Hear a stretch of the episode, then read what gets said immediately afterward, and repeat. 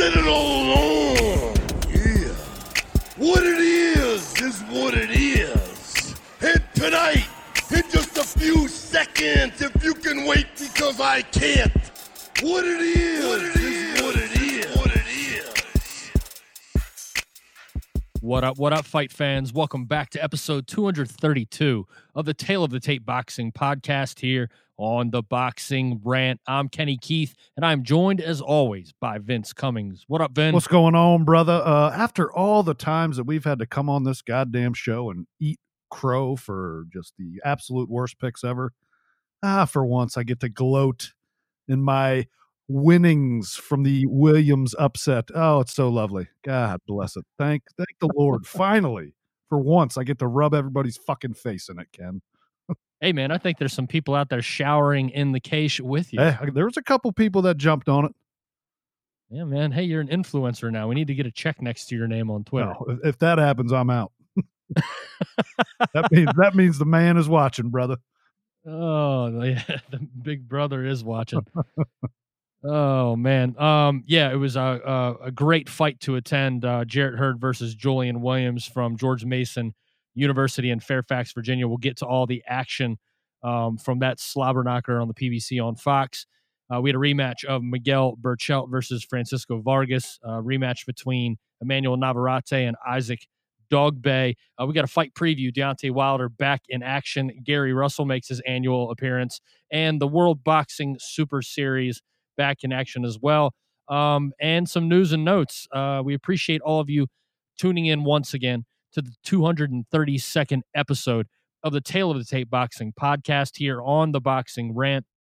Be sure to subscribe to the show on iTunes, Spreaker, and Spotify, and drop by the Boxing Rant YouTube channel today. Follow us on Twitter at Vince Cummings81 and at Kenny Keith Jr. All right, Vin, uh, this past Saturday night, we made the journey southward to Fairfax, Virginia, and EagleBank Arena on the campus of George Mason University for the IBF and WBA Junior Middleweight Championship of the World as the DC native Jarrett Hurd defended his straps against the kid from Philly, J Rock Julian Williams. In the lead up to this fight, Vin, um, you were trumpeting fight of the year candidate right here. Do not miss this one.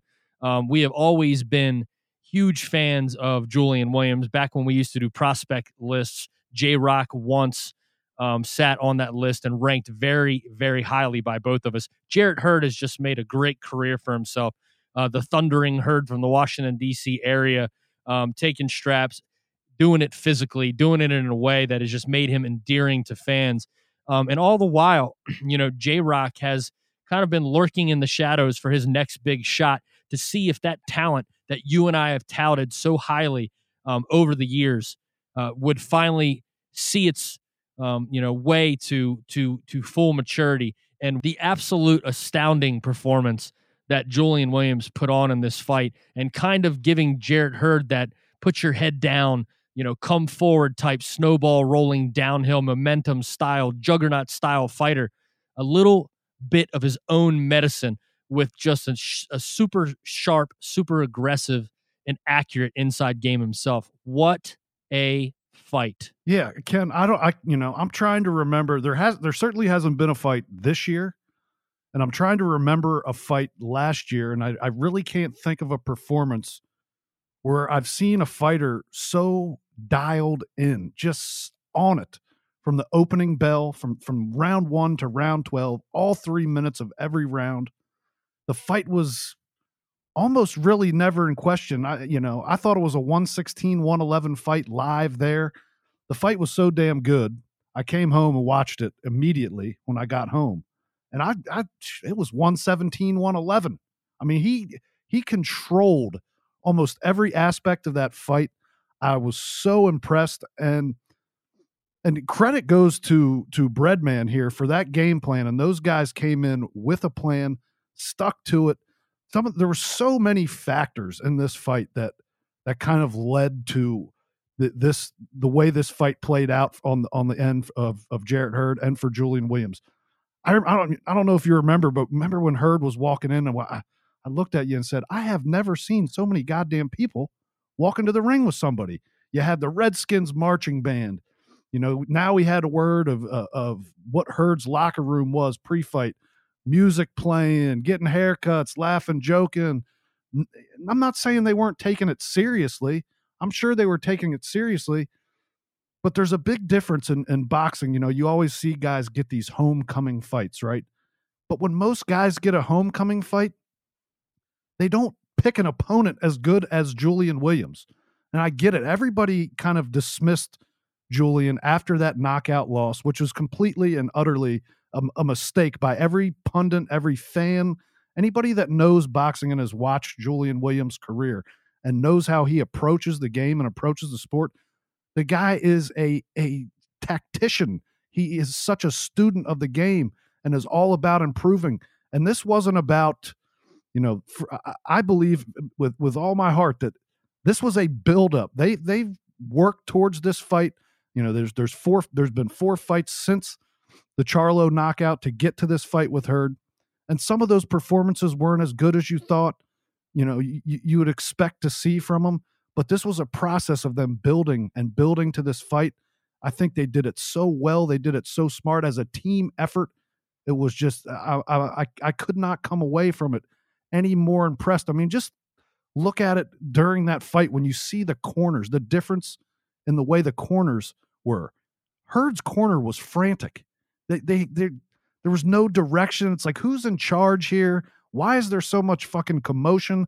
What are you squeezing the the, the coagulant or or adrenaline on a pad? It, it, you see it dripping into Hurd's eye, and he's he's squinting. He's he's got coming out of the round with Vaseline in his eye. He can't freaking see. It's like these are the type of things that moving forward for Jarrett Hurd, you're at the top of the game, and he's been there for over a year now, and he's fought elite fighters, but he's never been in trouble like he was in this fight. And as you could tell, the corner did not know how to react under any adversity whatsoever, and, it cost them big time. And then you you look over to Julian's corner, and you you got Breadman just leaning over the ropes and sh- giving instructions in the ear. You got the cut man coming in, doing his work is very calm. It's it it's a completely, you know, a complete 180 from what Hurd's corner looked like. All these factors came into play that I'm talking about to lead to what was I it's the performance of the year to this point. It is going to be in the fight of the year conversation. I said it was fight of the year after the fight there. When I watched it on TV, the only reason I wouldn't say it isn't fight of the year is because it was kind of a dominant performance. It was never really in doubt uh, that much. The performance that Julian Williams put on made it, you know, more of a fight of the year than it maybe it should be. Yeah, I was going to ask you about that when you said that you, you know, rescored it differently, you know, after um, you know, seeing the fight live in person and then watching it on TV um, after the fa- uh, fact and, you know, how much that would you know sway you on that. Um, you know, I think it has to do with this. I think it has to do with the fact that you know Hurd was game all night. Yeah. He was there. He was there the entire time. Um, Julian Williams came and fought you know Hurd's fight to an extent. You know what I mean? He he took the game plan that Hurd likes to use and um, you know kind of used it against him. I have to say that sometimes what goes into a fight of the year is just it's it's you know it's the overall competitive feel of the fight. Yep. You know what I'm saying? Like regardless of what of, of what the rounds are being scored. Now, obviously, you know, you're not going to see a fight that's, you know, 120 to 108 is going to be a fight of the year. I know that um, you know, rounds are decided round by round and some of them are razor thin and somebody's got to win these rounds. I mean, that's just the way that it works, but I think you'll agree being there in the arena that fucking crowd was into that fight. I mean, there weren't very many people that were sitting down watching that fight. I mean, when that thing started to get like real heated and the action was really, really aggressive, I mean, it was good from the onset of the fight. But when we were in the middle of that fight, and and and that crowd was definitely uh, there trying to motivate and lift their guy Hurd up, right? And I I just felt the vibe in there reminded me, um, you know, just of just great great moments in sport. You know, uh, whether it's a you know an NFL playoff game or whether it's an NBA playoff game or you go you know you see a Caps playoff game on the way to their Stanley Cup final or You know, you remember the crowd when Miguel Cotto dropped Sergio Martinez at um, at Madison Square Garden, or remember the crowd's reaction when Lomachenko hit Linares with that body shot. I mean, there's just these moments, but but in this fight, it seems sustained throughout the fight. Just the energy in the arena.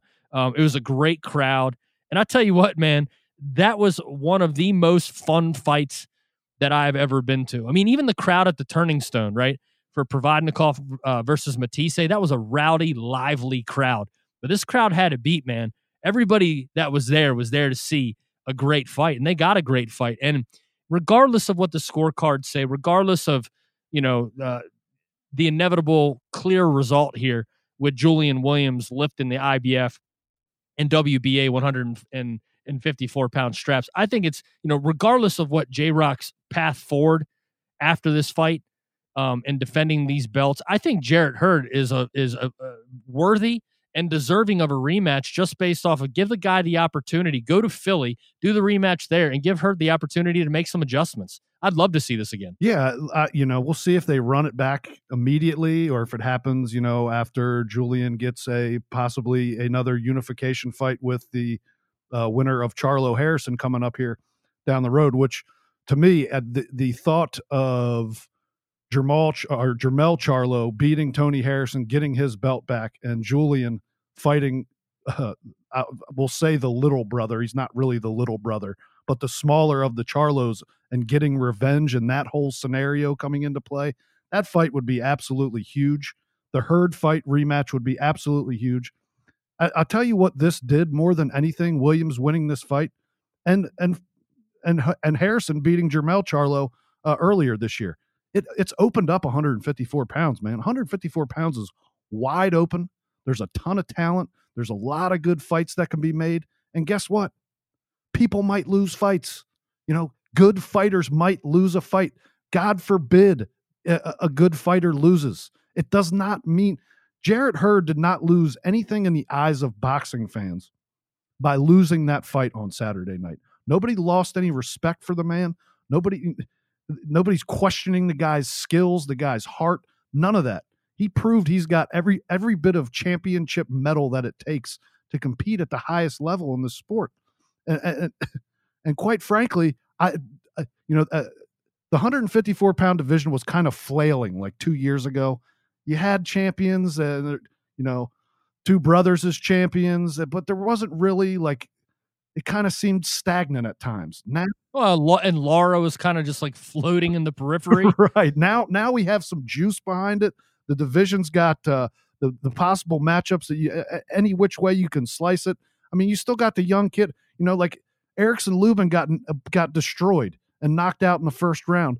I, I still don't think that kid can be completely dismissed in this scenario.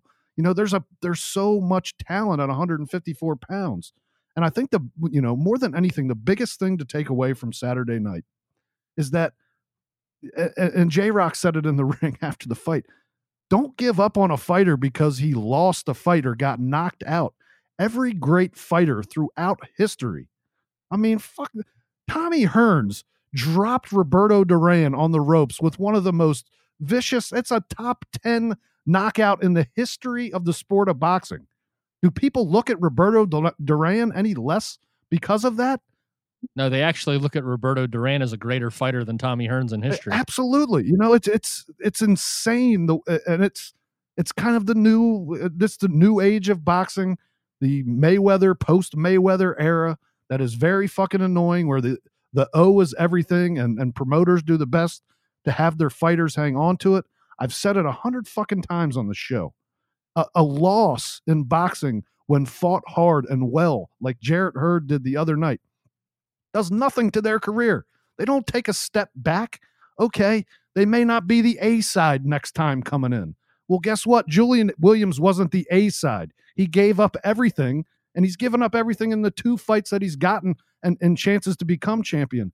Because look, that's what you got to do sometimes. And if that's the case, sometimes you come in hungrier. Sometimes that's what a fighter needs to to reignite their their their their love for the sport or get them just that extra drive to take them to the next level with their performance.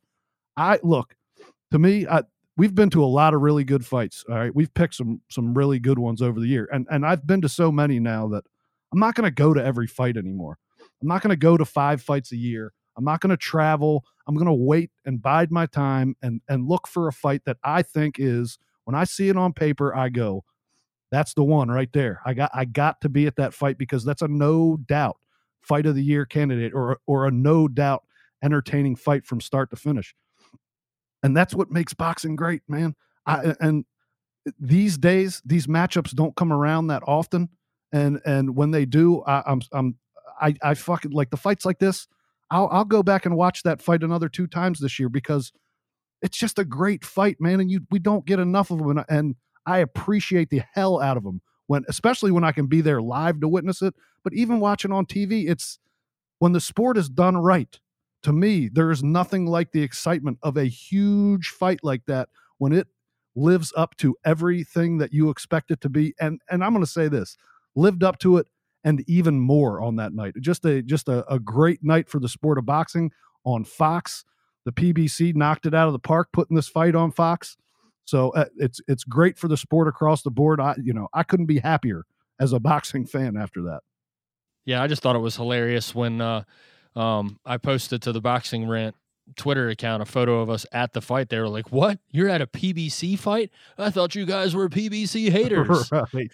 it's like, dude, you all don't get it at all. You you know, you pick and choose. You listen to whatever you know, ten or fifteen minutes of a show. You hear something you don't like, you get all fucking butt hurt, and then you run you know you run off to suckle on mom's teat.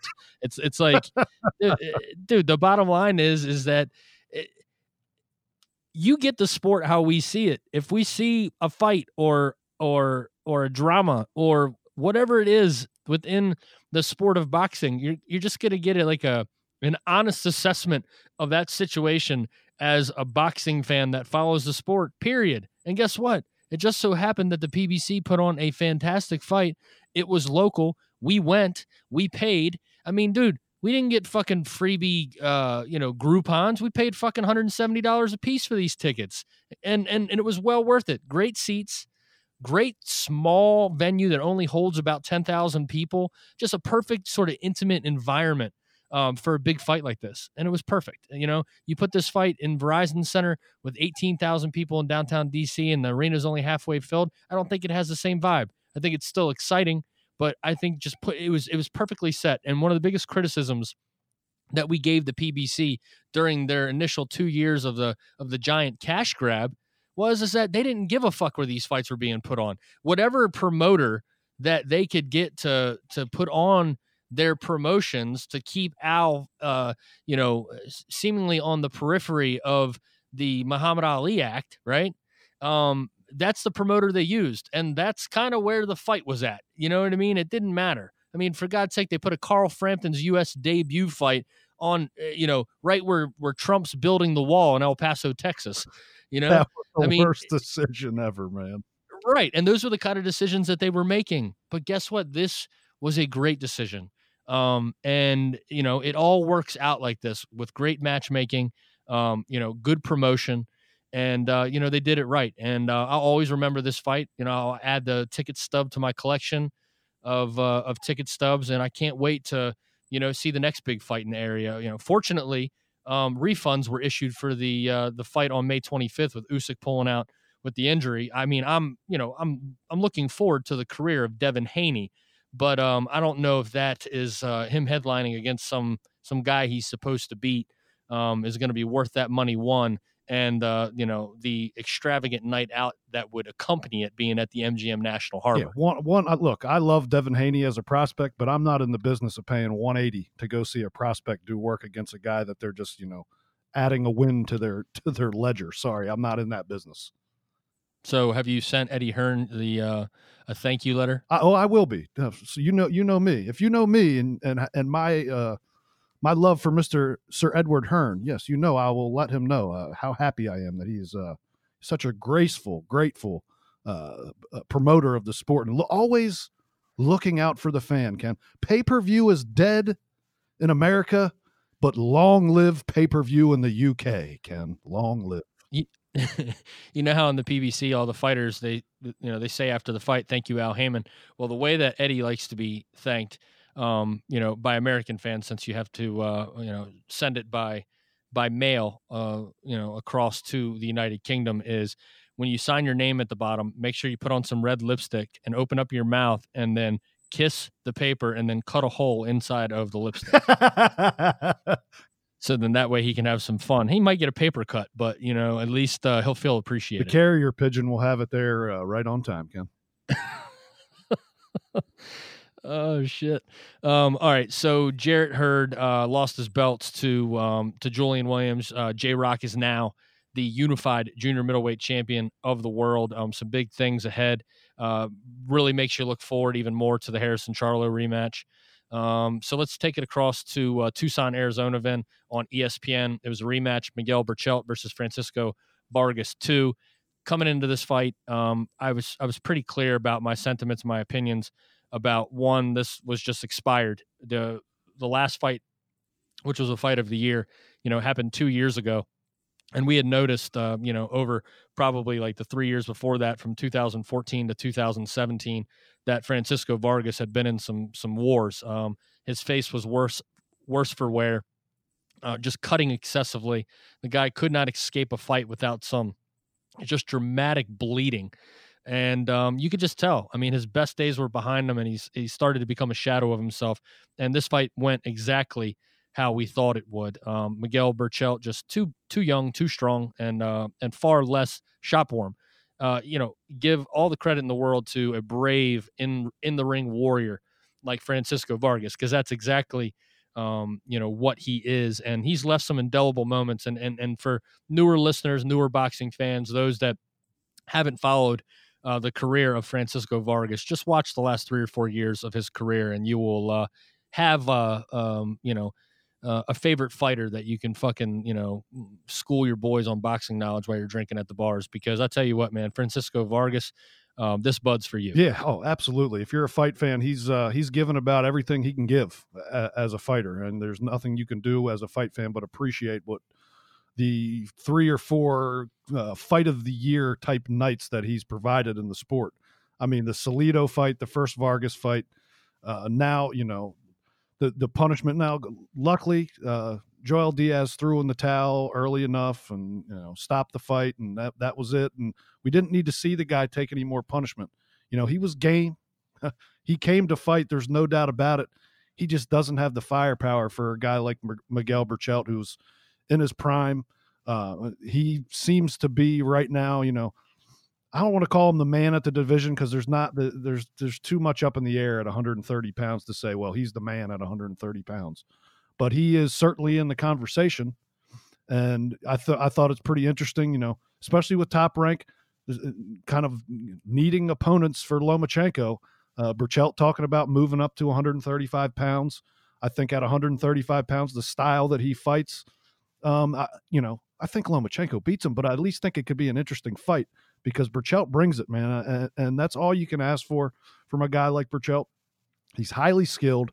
Uh, he's got an unbelievable motor. You know, whatever happens with this kid's career moving forward, I'm all in. If it's going to be a Lomachenko fight, it's going to be a Lomachenko fight.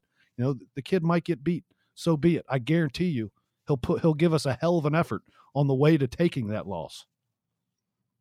Yeah, you know, I like him moving up to that weight if that's what they need to do for opponents. I, you know, I completely agree. Um, it would be nice though if you could get a guy like uh, Tank Davis to yeah. possibly fight somebody legitimate like Miguel Berchelt, but that sure shit isn't going to happen. Dave, um, got Gary Russell and Tank going back and forth now, baby. Oh, yeah, yeah. Gary Russell will be 45 years old before Floyd Mayweather lets that fight happen. so, that, so, so, so that means that it could possibly happen three or four fights from now I'll, for Gary I'll be Russell. dead and gone by then. Yeah, we all will. Um, yeah, I don't know, man. I mean, look, I don't even know where they got this this mandatory that that Tank Davis is going to be honoring. Like everybody's giving Tank shit when they said this guy's name, and uh, they're like, "Who? Who?" And then of course the Leonard Ellerbes and and Floyd Mayweather's like, you know, they chime in, "Oh, oh, he fighting his mandatory." Like, well, where did you guys find him, and how much did you pay the WBA to make him the mandatory? Yeah. Uh, I mean, okay, is it, the fight's in Baltimore, right?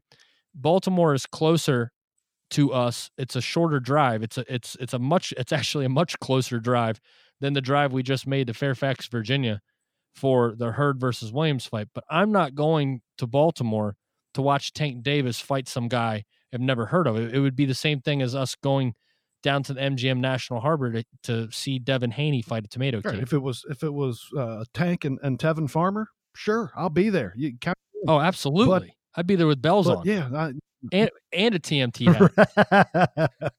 you you don't you ain't wearing no fucking TMT hat.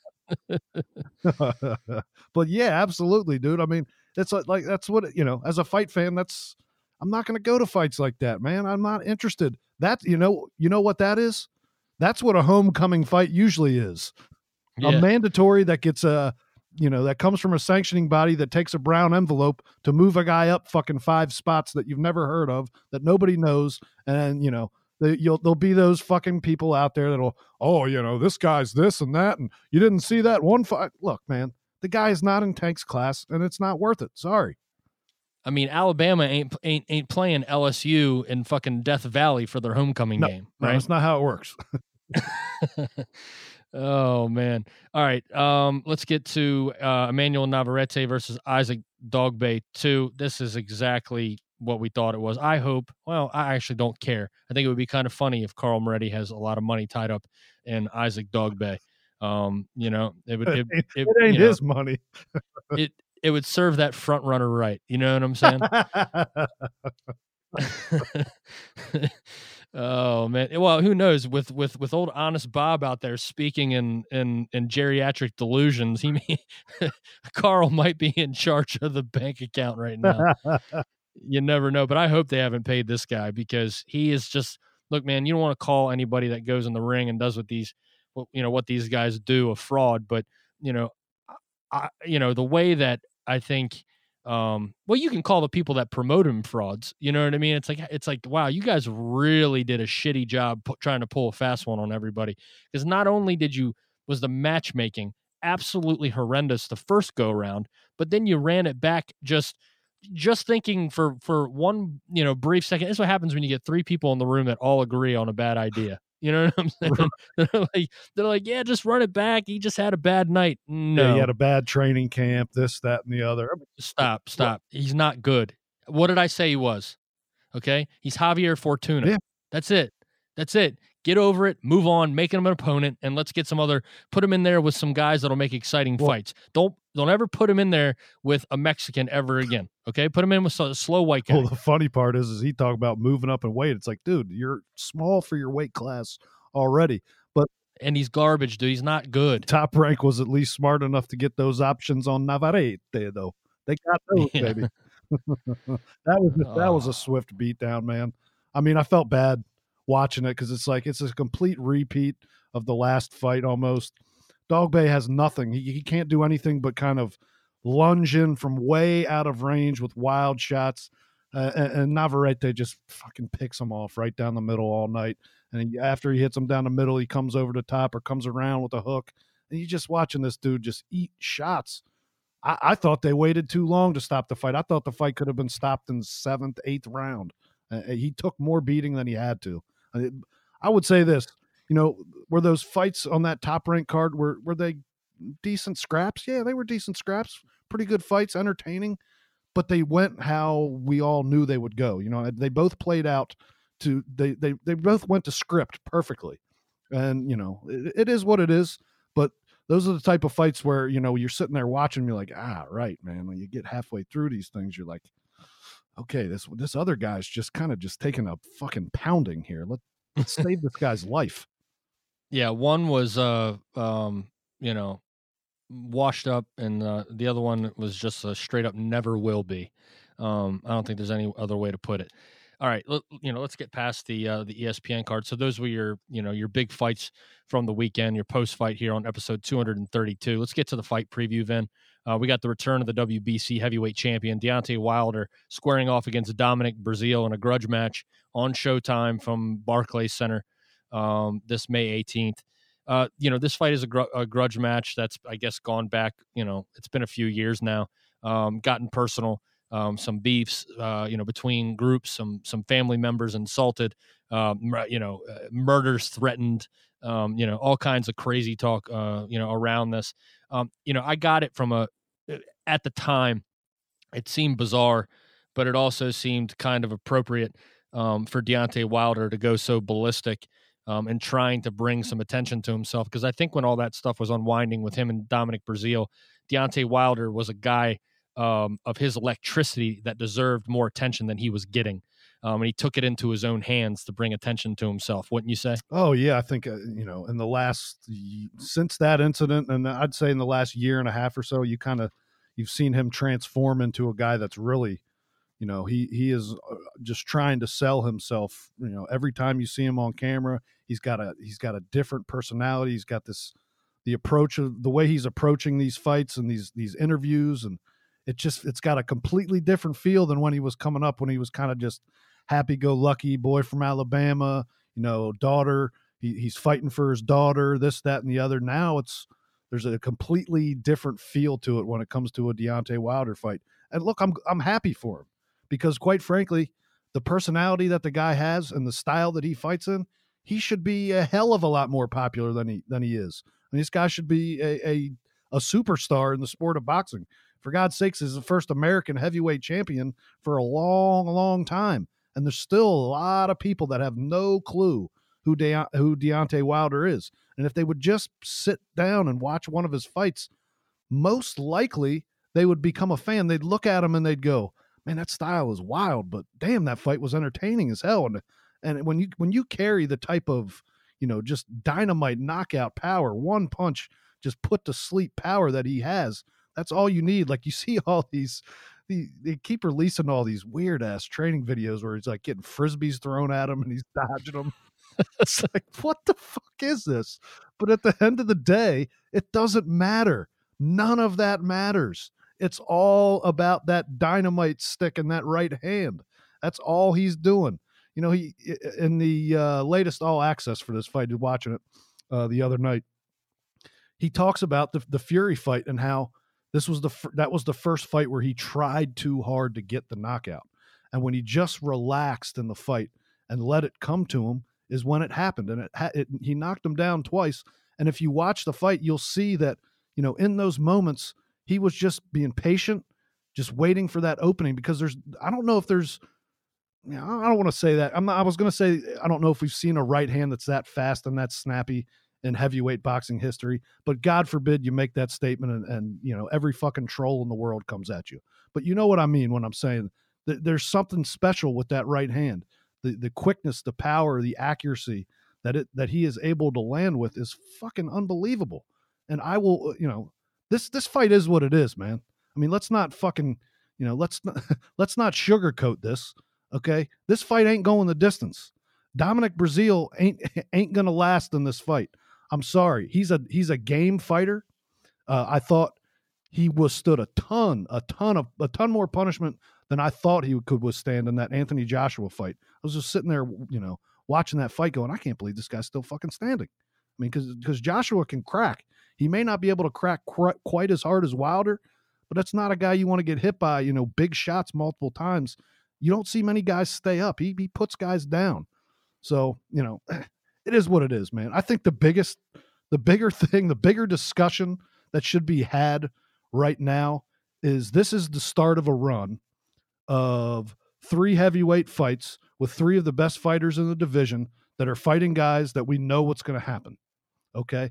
They may, you know, Fury may not end up knocking out Tom Schwarz because Fury's not a knockout puncher, but we know what's going to happen in that fight. There's no doubt in the outcome. There's no doubt in the outcome of Wilder Breazeale. There's no doubt in the outcome of Joshua Ruiz. Right now, you know, there's all this talk of the fucking renaissance of the heavyweight division, and it's so goddamn great these days, and this, that, and the other. It's the most frustrating division as a fan in the sport of boxing. And it's just fucking narrow minded thinking of these promoters and the greed to, you know, it's like they have they have that Mayweather syndrome where they're trying they all think that there's that fight where they can you know they can sell it for a hundred dollars and three million people will buy it and everybody will get rich.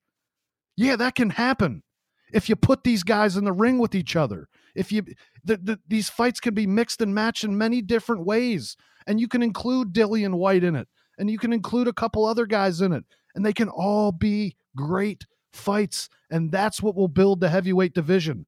Not these guys beating a bunch of fucking guys that we know they're going to beat, and uh, you know, other the, we're get we're worried about the casual fan right now. The casual fan is not tuning in for these fights. I'm sorry, they're just not. You look at the numbers in the sport right now, and they are what they are. The, the, the viewership numbers aren't going up.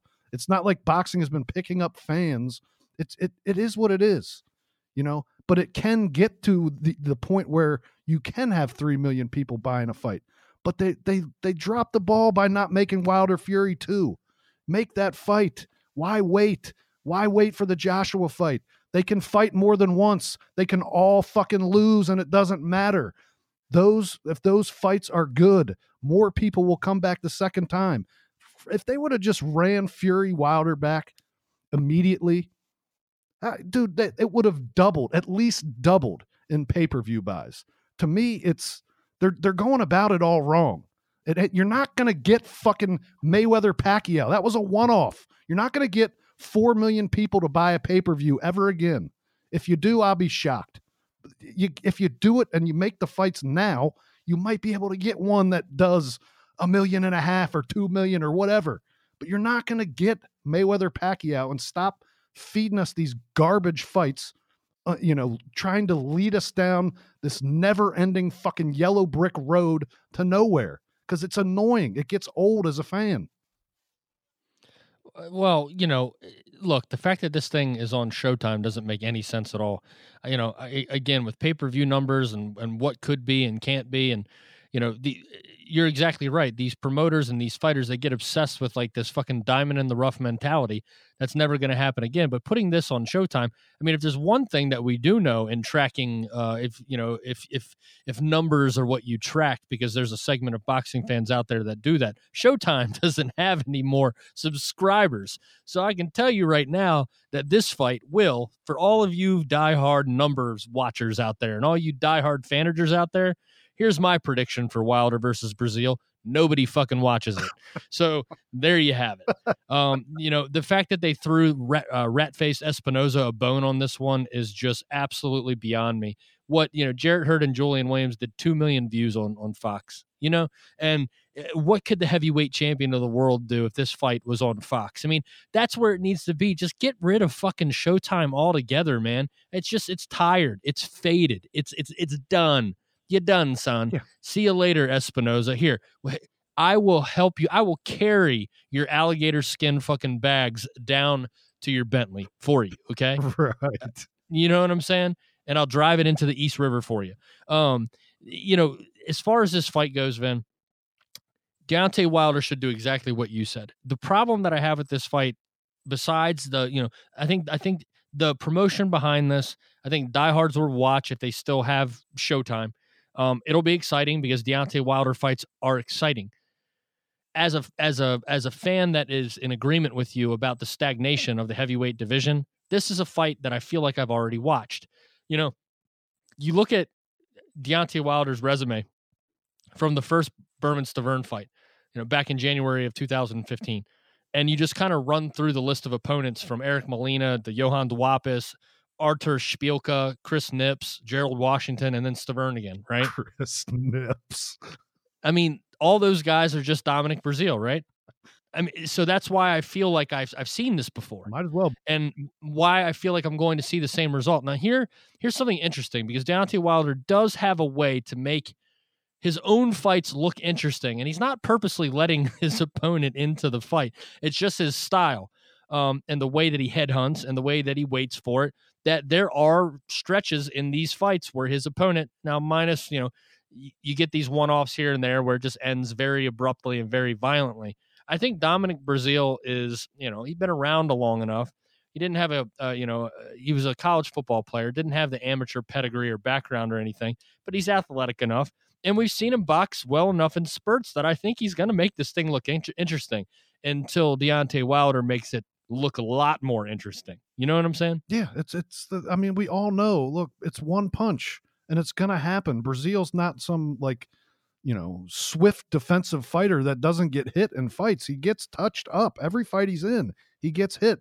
Uh, you know, he got touched up by Eric Molina a little bit. He won the fight, but you're, I mean, if guys like that are, are connecting on you and Joshua's able to, you know, think about the difference between a Joshua uh, right hand and a Wilder right hand. I'm not saying Joshua's right hand isn't very good and very quick to the target, but Wilder's is, in my opinion, uh, much quicker and much sharper to the target and hits with with more force. So I, you know, I just can't see in any way, shape, or form that he is able to, you know, just look at the odds for uh, the. I, I believe it's, um, I want to say it's like minus two sixty for the fight to be under nine and a half rounds. So that tells you right there. I mean, everybody, everybody is expecting a right hand to land at some point. You know, the the, the heavyweight division has a bigger picture, and Do, uh, Dominic Breazeale is not a part of that bigger picture. Deontay Wilder is. You know, even if this fight is close and goes the distance, there ain't no way Breazeale's winning a decision, man. You know how much money that's going to cost everybody in the sport? It ain't going to fucking happen. It's not going to happen. So yeah, it's boom, it's boomer bust, baby. Yeah, it, it, you know, it is what it is, man. This is just one of them fights. Only because I I love watching Deontay Wilder fight, and I'm a huge Deontay Wilder fan. Will I be tuning in? Otherwise, I couldn't give a shit because I know what's going to happen. All right. Well, FaceTime the feed to me, will you? um. All right. So uh, in the co-main, um, Gary Russell Jr. versus Kiko Martinez. Um, I don't really have over, much... Ken. Knockout. It's done. yeah, there, there you have it. Um, look, I'm not going to get on my pulpit for this one. I'll keep it very simple. This fight should have never been allowed to be made. How how is he not fighting a mandatory when he only fights once a year? dude i don't know I, I, I just think it's just it's it's it's remarkable to me that how little and how how just completely uninterested in boxing gary russell jr is and they tee up a guy that literally should have all of his boxing licenses revoked. I mean the beatings he's taken he's he, he he's he's got no more tread on his tires. He's literally bouncing down the road on rims. You know what i'm saying? Well, this is a joke. The fight should not have been sanctioned. It's an absolute joke. And Gary Russell can make his appearance once a year and talk trash about how he's going to fight Gervonta Davis and how he's going to do this, how he's going to get that rematch with Lomachenko. And then guess what? Once he knocks out this total washed up shadow of himself in Kiko Martinez, then he'll disappear and then he'll reappear sometime in 2020. So fucking wake me up in 2020. I'm with you, brother. I just hope for for Kiko's you know, for Kiko's sake, that he's at least getting a decent payday on his way out the door because at this point, it's it's unnecessary punishment that he's taken, and you hate to see a guy that was you know once a a respected uh, warrior in the ring, and, and you know his he, I would say he had those last bits of warrior kind of taken from him by Carl Frampton in those two fights. Um, you, it's it's much along the lines of Vargas when we were talking about it earlier. You hate to see guys that have given everything to the sport kind of just take it one last time and it, it just be the you know the one time too many later on in life when you catch them slurring words or or whatever you know it, it's I, I, hate to see that happen to, to a guy like Kiko Martinez, man. Yeah. Well, anyways, the fight's irrelevant. Um, Deontay Wilder versus Dominic Breazeale on Showtime. Um, let's get over to uh, Glasgow, Scotland for the World Boxing Super Series, the continuation of the semifinals here, Vin. Um, we have Ivan Baranchyk defending his IBF junior welterweight title against Josh Taylor um, and Emmanuel Rodriguez versus the monster Naoya Inoue. Uh, this is interesting because you have the anticipation of what can be in the 140 and 118 pound championships and the fighters that are sitting there waiting in Regis Prograis and Nonito Donaire, and you see the names Josh Taylor and Naoya Inoue, and you just froth at the mouth at the championship potential matchups there. So that being said, um, without getting into too much of the X's and the O's, does let's start with the 140 pound bout. Does Ivan Baranchyk does he have the tools in his toolbox to be able to upset such a tricky? Um, I don't want to you know, Josh Taylor's still young. So to call him a master boxer at this point, I think that we can maybe dub him uh, um, that you know if he's able to make this through and if, if he's able to beat the likes of a Regis Prograis. But he is an elite talent, and I don't think Ivan Baranchyk is that. Does he have anything for Josh Taylor in this fight? I, I you know, on a on a skill level, uh, you know, I think there's a there's a pretty big gap. I think Josh Taylor is one of the slickest southpaws we have out there in boxing. One of the most uh under What do you mean by we, Vin? What do you mean by we? we as white people, Ken. um oh man, that was a Freudian slip, wasn't it, Ken? but look, dude, uh, it, it, it's Josh Taylor is one of the most underappreciated talents in the sport. I don't think there's enough people. And the same thing goes for Naoya Inoue too, because he just kind of smaller division flies under the radar. But there's there hasn't been enough talk about this fight because what Baranchyk will do in this fight is push Taylor to the limit because he has an unbelievable motor. He's got a hell of a heart, and, any fight he's been in, you can never say that Ivan Baranchyk didn't bring it all and then some and he will bring it to Taylor. And this is a, you know, this is probably, you know, we saw Taylor beat Postol pretty handily, um, you know, and that's a tough fight. But I think this this fight will be tougher because it will test the mettle uh, uh of Josh Taylor and will be the the perfect preparation for and you know if he wins this fight, which I think he will he will win. I'm going to say eight rounds to four, nine rounds to three, pretty easily. He'll beat Baranchyk, but it'll there'll be moments in the fight where he gets pushed. And Baranchyk is the perfect kind of get him ready fighter for an eventual eventual fight with Regis Prograis. So you know, I I love the fight. I love both fighters. To me, Josh Taylor is. I've been so high on him for the last two years, and I've been saying I think he's the best 140 pound fighter in the world when he only had nine fights, 10 fights. As soon as Terrence Crawford made his move out of the 140 pound division, I went down the list and I said, that's the guy right there, Josh Taylor.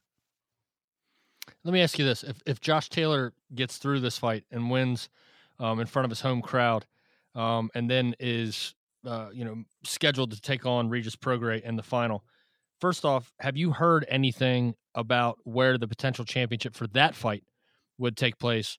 And I'm thinking logically, if I'm if I'm the matchmaker here, I put it somewhere in the middle. I don't put it back, you know, down in New Orleans, and I don't have it in in Scotland. But if they had that, you know, this championship fight, let, you know, let's just say at the Eagle Bank Arena, the arena we were just at, or even if they had it up at, uh, you know, Madison Square Garden, um, would that be a fight, Prograis versus Taylor, that you would make a, a trip for? Uh, that would be something that I would definitely entertain. That's for sure. But it's a tough sell. That fight's a tough sell in the states anywhere because you know Prograis's been fighting down in, in, in Louisiana and he's not really selling a ton of tickets. And you're not going to bring a guy like Josh Taylor over here and put him on the billboards and try to promote this. And for one, the WBSS does zero to negative promoting of their fights. I mean, they use social media, but that's about it. There beyond that, there's there's very little promotion for these fights. And you know, you wonder if Regis Prograis is is willing to to take a trip across the pond because I think the most logical place is somewhere in England.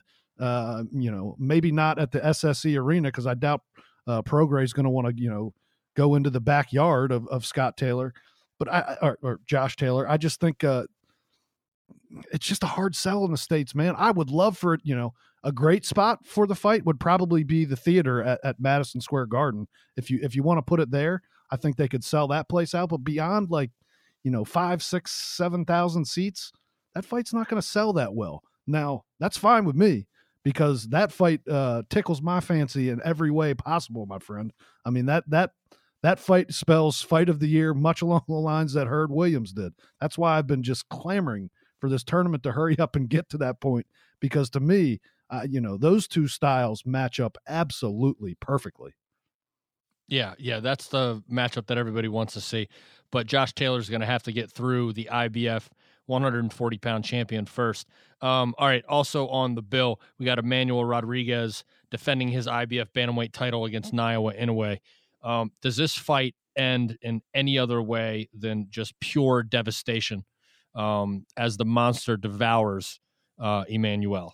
I, you know, as soon as I say that this will be his toughest fight, which you know on paper it is his toughest fight so far, I you know I can't I I think so highly uh, uh, of Naoya Inoue that I just can't see Emmanuel Rodriguez lasting more than seven or eight rounds in that fight, and, and I'd be surprised if he even lasts that long, because this kid is electric, man. He is so so electric, and you know I I don't know what it's going to take for him to get on the radar of your regular everyday fight fan outside of your diehard fight fan, like you know us and a lot of the people that we talk to about boxing all the time.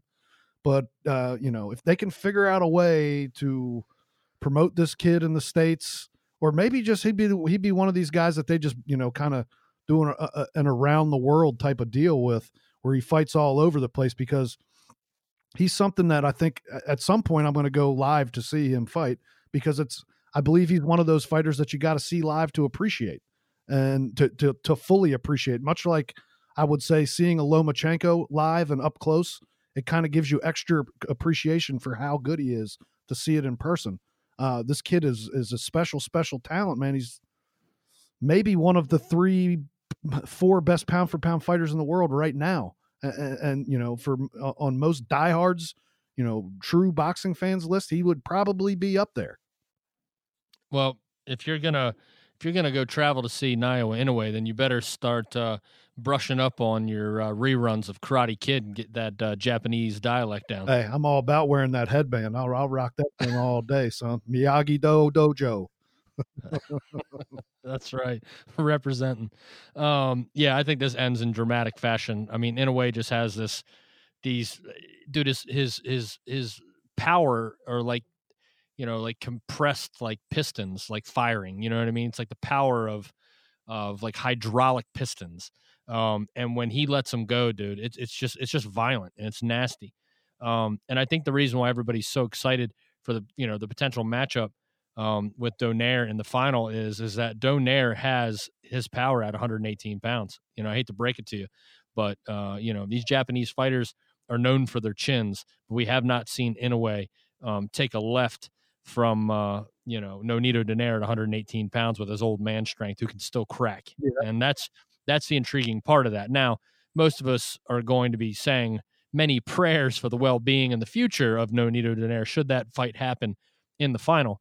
Um, but it's still uh, you know a mouth-watering uh, prospect nonetheless. Oh, that that's going to be a massive fight that we're going to be waking up early in the morning to watch. I can guarantee you that because it ain't going to be in this country. Um, all right, so that is the uh, World Boxing Super Series semifinals. Um, hopefully that they will get the finals in by the end of this year. I think that that would be good. Waiting till next year for the uh, for the finals to take place is just going to continue to uh, um, sort of kill the future prospects of the WBSS man because it you know eh, luckily they got uh, matchups enough to keep this thing alive in the peripheral of everybody's um, you know minds. But boxing is busy this year. More fights are being announced. Uh, the prospects of more fights, more fight rumors. I mean, there's a lot of stuff going on.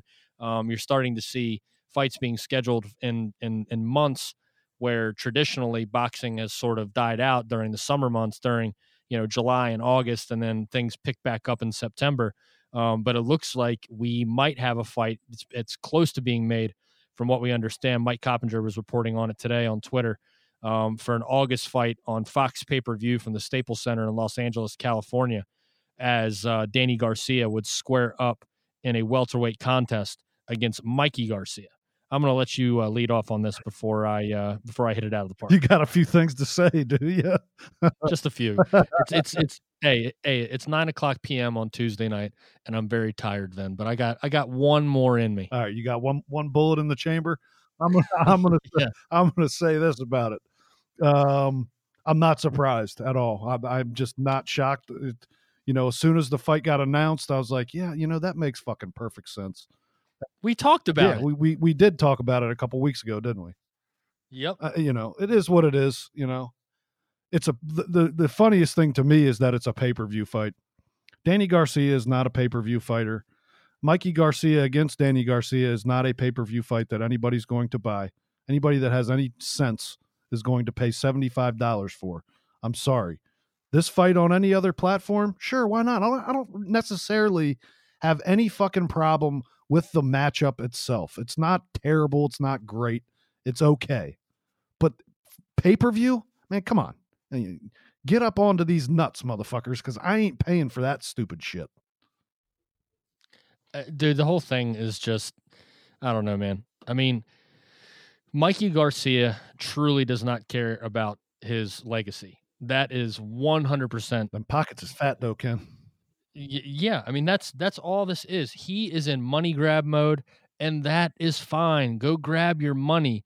But I think what's going to be the funniest part about when we look back on Mikey Garcia's career is yeah, he's rich, but what a fucking clown this guy was. You know what I mean? Like I mean, have you ever seen somebody talented in what they do literally cut every corner possible and at the risk of being just completely embarrassed. I mean, what Errol Spence did to Mikey Garcia is one of the most embarrassing things I've ever seen in boxing. It, it really is. It's one of the most embarrassing things I've ever seen in boxing. Mikey Garcia, and I just keep on hearing this, okay, about how fucking great he is and how how just elite he is, and people still have them, still have him on their pound for pound lists. Well, that's a joke. It, it is it, it is just absolutely bizarre to me. And what could be worse than getting embarrassed by Errol Spence? Getting embarrassed by Danny Garcia. And here's the thing about this, right? and that's that is no that is no knock against Danny Garcia at all. This has nothing to do with with Danny Garcia. What it has to do with is that Mikey Garcia thinks that he's cherry picking the one welterweight that he can beat. That's what he thinks he's doing. He thinks he's creating a path to Manny Pacquiao with this. I'm sorry, man. He is one thing Mikey Garcia has proven is he does not belong at 147 pounds. He's barely the best fighter in his own weight classes that he should be in, that that he should exist in, that he should thrive in. He's at a weight class where he has no fucking power. None. The only eh, the I don't even call it an advantage. The only tool that he has in his tool bag at 147 pounds is a gigantic head. That's it. he's he's so far gone when it comes to realizing what he is capable of doing in the ring. And he's cashing checks right now. And his fans, which all all of them will be out there saying, "Yeah, he's making that money. He's cashing checks." And guess what? Nobody, not you, not you, Mikey Garcia fanboy, not me, not Vin, not anybody is going to see a fucking penny of it. Nope. Actually, you are going to be in the negative when you buy this fight.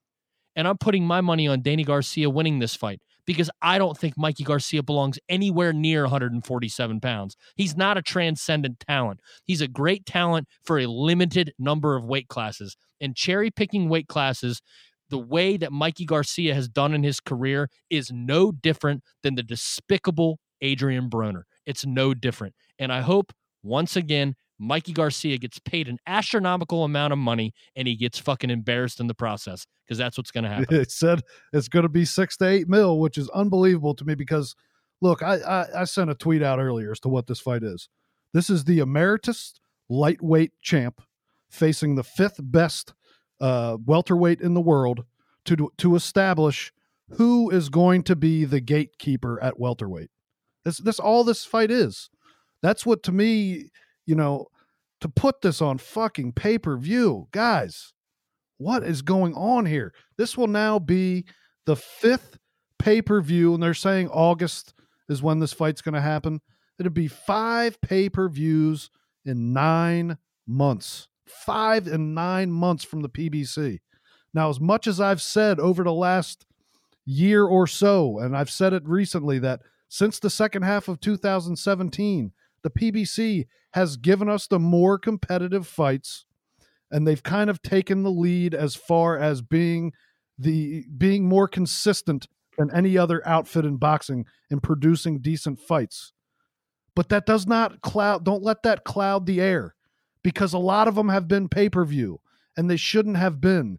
And in an era where you know the the platform w- with which the PBC has run and they still run by putting fights on Fox and FS1, you know, having it on more accessible platforms. You're not helping anybody but the fighters' pockets. You're not helping the sport. This is not This does nothing for the sport. This does nothing for fight fans. This is not a fight that anybody asked for or anybody really cares about because it doesn't lead to anything except for what you said. The winner of this fight will fight the winner of Pacquiao Thurman, and that's what's going to happen. It's, I mean, it's already fucking. I that path is already written in script. It doesn't. There, there's no deviating from it. You know, and, it to me, it's it's just a fucking joke. So who's Errol Spence going to fight after he fucking destroys Sean Porter? And no disrespect to Sean Porter, but that's what's going to happen.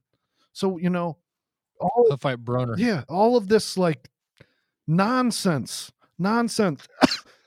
Excuse me. And guess what? We're not going to get. And I'll tell you, fight fans, right now, you may keep the dream alive all you want. Your your dreams of Crawford Spence, let them live on. Okay, keep on dreaming. But I'm going to be in the back in the head, back of your head whispering, "Hey, dipshit, that fight ain't happening.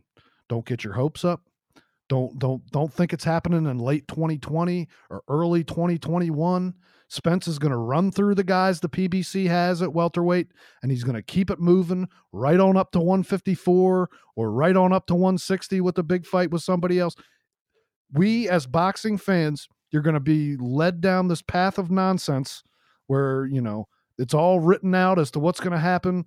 And, you, and we're not going to get the one fight that everybody wants to see because guess what? These promoters don't want to work with each other.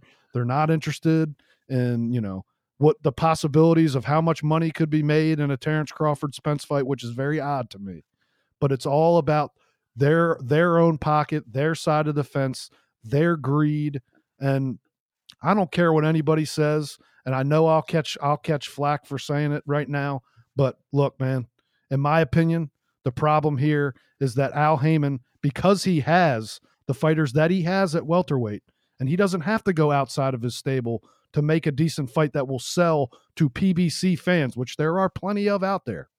He doesn't have to do anything. So why even entertain a, entertain the fact of your, you know, future cash cow that you're building losing to a, a guy like Terrence Crawford and kind of, you know, again, it shouldn't matter because I guarantee the fight would be an outstanding fight, and win or lose, it didn't, it wouldn't matter. Both fighters would gain from it.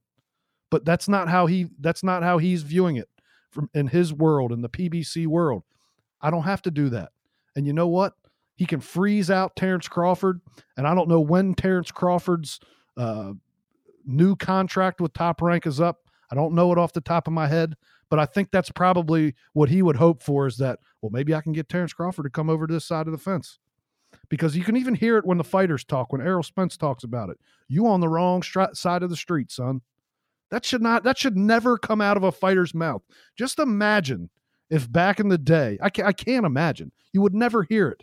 If, uh, if Tommy Hearns said to Marvin Hagler, well, you on the wrong side of the street, son. And that fight never happened for that stupid ass reason. And we and we as boxing fans never got to see the greatest three rounds in the history of the sport. I mean, this is what the the sport suffers, the fans suffer. It's just bad all around. And I'm telling you folks, you, I hate to rain on the parade, but Crawford, Spence, put it to bed. You ain't getting it. Yeah, and I would love to sit here and you know come with some sort of counter argument to that, or say, "Oh, Vin, stop being so negative." But I can confirm that uh, this information is come from a very credible source, a very um, uh, high up individual within um, the promotional entities at play. And um, so I can confirm this. And uh, yeah, so Vin's right. Um, so back to Mikey Garcia real quick, man. um, you weren't done yet, huh? no, just uh, you know, look. Here's what I want to say about Danny Garcia, and Mikey Garcia. Okay, I'm going to repeat exactly what I just said right before you started talking. No, I'm not. Um, honestly, I think that this could be way worse for Mikey Garcia. I do.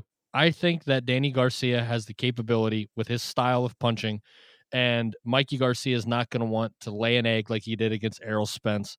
And Danny Garcia is going to fucking clip him with a counter left. Mark my words. Think, Mark my words. Think about how many times Lipinets caught him, and he said Lipinets stung him, and, and he, he did say after the Spence fight that Lipinets hit harder, which you know I'm not so sure I believe that statement. Blah blah. What what out of Mikey Garcia's mouth makes any fucking sense? I, I, the guy talks sideways. I don't. He's best friends with Elie Seckbach, who's more concerned instead of act instead of asking Charlo a boxing question at his press conference with Tony Harrison, he's asking him how many pair of fucking shoes he has. Yeah, last time I saw you had them.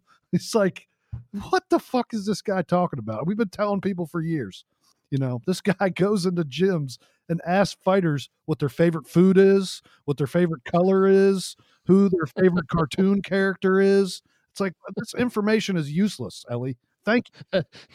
That's Mikey Garcia's boy, though. oh man, you know it, it, it's uh, who knows, man who knows? Um, but Danny Garcia versus Mikey Garcia. This is this is typical. So you know we shall see. Um, much more interested in uh, in in in Thurman versus Pacquiao. That's the you know that's the pay per view event. Um, you know for later in the summer that is is most intriguing to me. I could care less about either of these guys because I don't think either of these guys can beat either of those two guys. So it's like okay, cool. So we're just building to this ultimate like Spence will go on like hiatus after he beats Porter, or they'll give him like a you know tune up fight against Adrian Broner, and then Danny Garcia beats Mikey Garcia, and then it's and then it's a rematch of Danny Garcia versus Keith Thurman, and the winner fights Spence. that that would be the most just eh, I don't know. Would I love to see Thurman versus Spence? Yes, but I don't want to see it like that way. You know what I mean? Right. I'd almost r- uh, rather, in some weird sadistic way, see Mikey Garcia versus Manny Pacquiao in the winner fights Errol Spence. You know, like, do we have to go through? Wait a second. You want you want Garcia Spence too? No, no, it ain't so, Ken. no, pa- Pacquiao, Pacquiao, fucking KTFO and Mikey Garcia. Ducky won. Ducky wants none. Okay, Ducky had Ducky had his chance at top rank, and Ducky wants none. Oh man, I love it. Yeah, me too. Me too. Um, all right, so let's leave it there. Um, end it with a little bit of fun on uh, episode 232 of the Tale of the Tape. What we got on tap for next week? Anything going on next week? We got some fights next week. Then? Uh, what, you know anything about some boxing for next week? Yeah, we got plenty of shit coming down the road. There's, uh, I mean, the schedule's packed here for the next two or three weeks now. Whether they're worth a shit or not, that's a different story. But uh, there'll be boxing on, folks. lots and lots of boxing. Before we leave, uh, pay our respects uh, to Harold Lederman. Uh, passed away on Saturday. Got the news while we were um, at the Hurd uh, versus J Rock fight. Um, one of the great ambassadors to the sport, a guy that was a diehard, diehard boxing fan. Um, went to as many fights as he could. Um, was a professional boxing judge himself. Um, had had impacts on anybody that that that you have uh, heard. Um, you know, telling their stories and their memories about uh, Harold Lederman throughout. Uh, you know, since the time that he passed. their stories are unique and their stories are are you know heartfelt and truthful and and make sense if you've ever met the guy um, his impact on the sport, being an ambassador to the sport, his his signature voice uh, voice uh, as an unofficial scorecard um, keeper for HBO. Hey Jim, you know, and just just Harold had a such a positive impact on fights and was such a huge part of that HBO broadcast. Um, you know, before it started uh, to decline, the fact that he got to be a part of the final broadcast, uh, you know, while battling cancer. Um, you know, it was just great to hear his voice one last time. Um, I had the opportunity to meet him and speak with him for about five minutes with my wife. Uh, we were at Will Call getting tickets um, for the Ruslan Provodnikov uh, versus Lucas Matthysse fight at Turning Stone Resort in upstate New York. And, uh, you know, he was standing right there and, you know, I stopped him just to say hi, maybe get a picture with him. And I didn't even say hi or get a picture with him, just sat there and talked with him about the fight. Um, and he just said he loved Provodnikov. He said Matthysse is due. Um, you know, I asked him who he thought was going to win, and he said that he, he, he thought Provodnikov would turn it on late uh, because, you know, Matthysse couldn't just win that big fight. And it was a quick, brief, but it was all about boxing conversation, and the guy couldn't have been nicer. It was almost like he was so excited that I asked him about his opinion on the fight. You know, and uh, while that's not one of these, you know, career changing stories that you've been reading about guys that have been in the, um, you know, in the boxing game um, for a really, really long time, it was a special moment for me as a as a you know a traveling boxing fan um, to get to meet a guy that had such a huge impact on the sport. No, yeah. Uh, look, I would just say this about you know we on this show uh, we've we let you know when something's wrong or something sucks or this or that and the other and we complain about it as a boxing fan you could go back through the history of every episode of everything you have no you will never hear a bad word spoken about harold Lederman. he was always just uh, every time he was on point scorecards were always right around what was the right score. The guy was just a you know he had a, a a wealth of boxing knowledge that you know he's just a true true boxing fan that kind of lived out his dream on on on HBO scoring fights. And, look the boxing world will, will miss him. That that's for damn sure. Yeah there's a reason why he's in the Hall of Famer.